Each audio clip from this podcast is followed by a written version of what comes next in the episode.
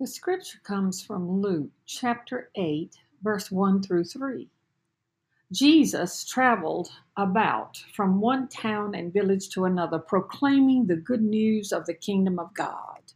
The twelve were with him, and also some women who had been cured of evil spirits and diseases Mary, called Magdalene, from whom seven demons had come out, Joanna, the wife of Chuza, the manager of Herod's household, Susanna, and many others. And these women were helping to support them out of their own means.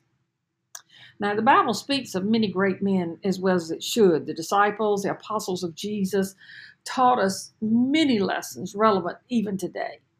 And some biblical men performed healing miracles while others stood in a fiery furnace, giving us an example of faith under fire. But never forget the power and the presence of the women in biblical times. Because as Jesus traveled from town to town with his disciples, the women were crucial in their role to support this mission. We don't know exactly how they supported them. Maybe it was cooking meals or gardening or making clothes or using their own money, maybe from the sale of personal handmade merchandise. We don't know to bring in money for their travel needs. Women today may feel insignificant unless they are behind a pulpit, but it is behind the scenes action that props up and propels the church to move forward. Those in the forefront can only fulfill their purpose when supported by those whose work may not be seen, but it's every bit as vital. So don't never underestimate your gifts and contributions for the kingdom of God.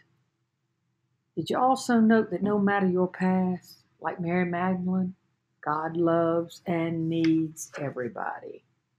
So from 1 Peter chapter 4, each of you should use whatever gift he has received to serve faithfully administering God's grace in its various forms. If anyone speaks, he should do it as if one was speaking the very words of God.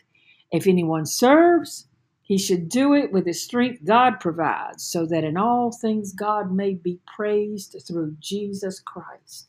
To him be the glory and the power forever and ever. So be it. Amen.